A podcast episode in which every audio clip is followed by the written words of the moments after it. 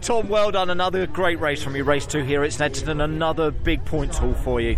Yeah, another points haul, but it doesn't feel like we've made any progress in the, in the championship. Does that it? damn BMW. No, we're 20. Uh, we came into it 29. We're now 28. So, yeah, two second places, and we've gone one point. So, yeah, one of those. Look, it's um, uh, it was always going to be difficult around here to try and overhaul that with, with the pace of the of the of the BM is just unmatchable. And and I felt like I had my mirrors full from from from lap one all the way through the race. I was trying to sort of hold back Butcher, and and I that, that thing is so fast, it's untrue. So I just can't match him. Um, you know, I pull a gap through the corners and then get to a straight and lose everything that I've just. Uh,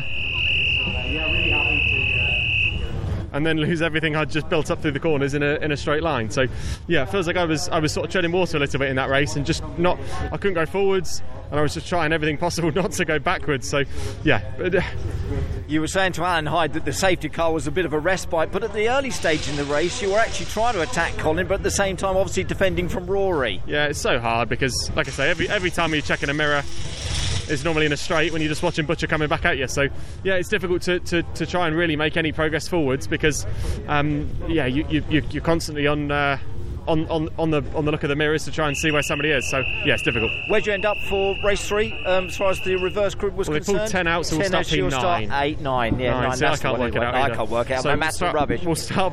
Uh, we'll start P nine, and yeah, really, this is where we've got to try and make some progress and, and um, elbows out, and yeah, we've got to try and come through in this one and try and make get some more points on the rest of the guys. Excellent stuff. Good race from you again, Perfect. Tom. Cheers, thank mate. you. Thank you well buddy. done.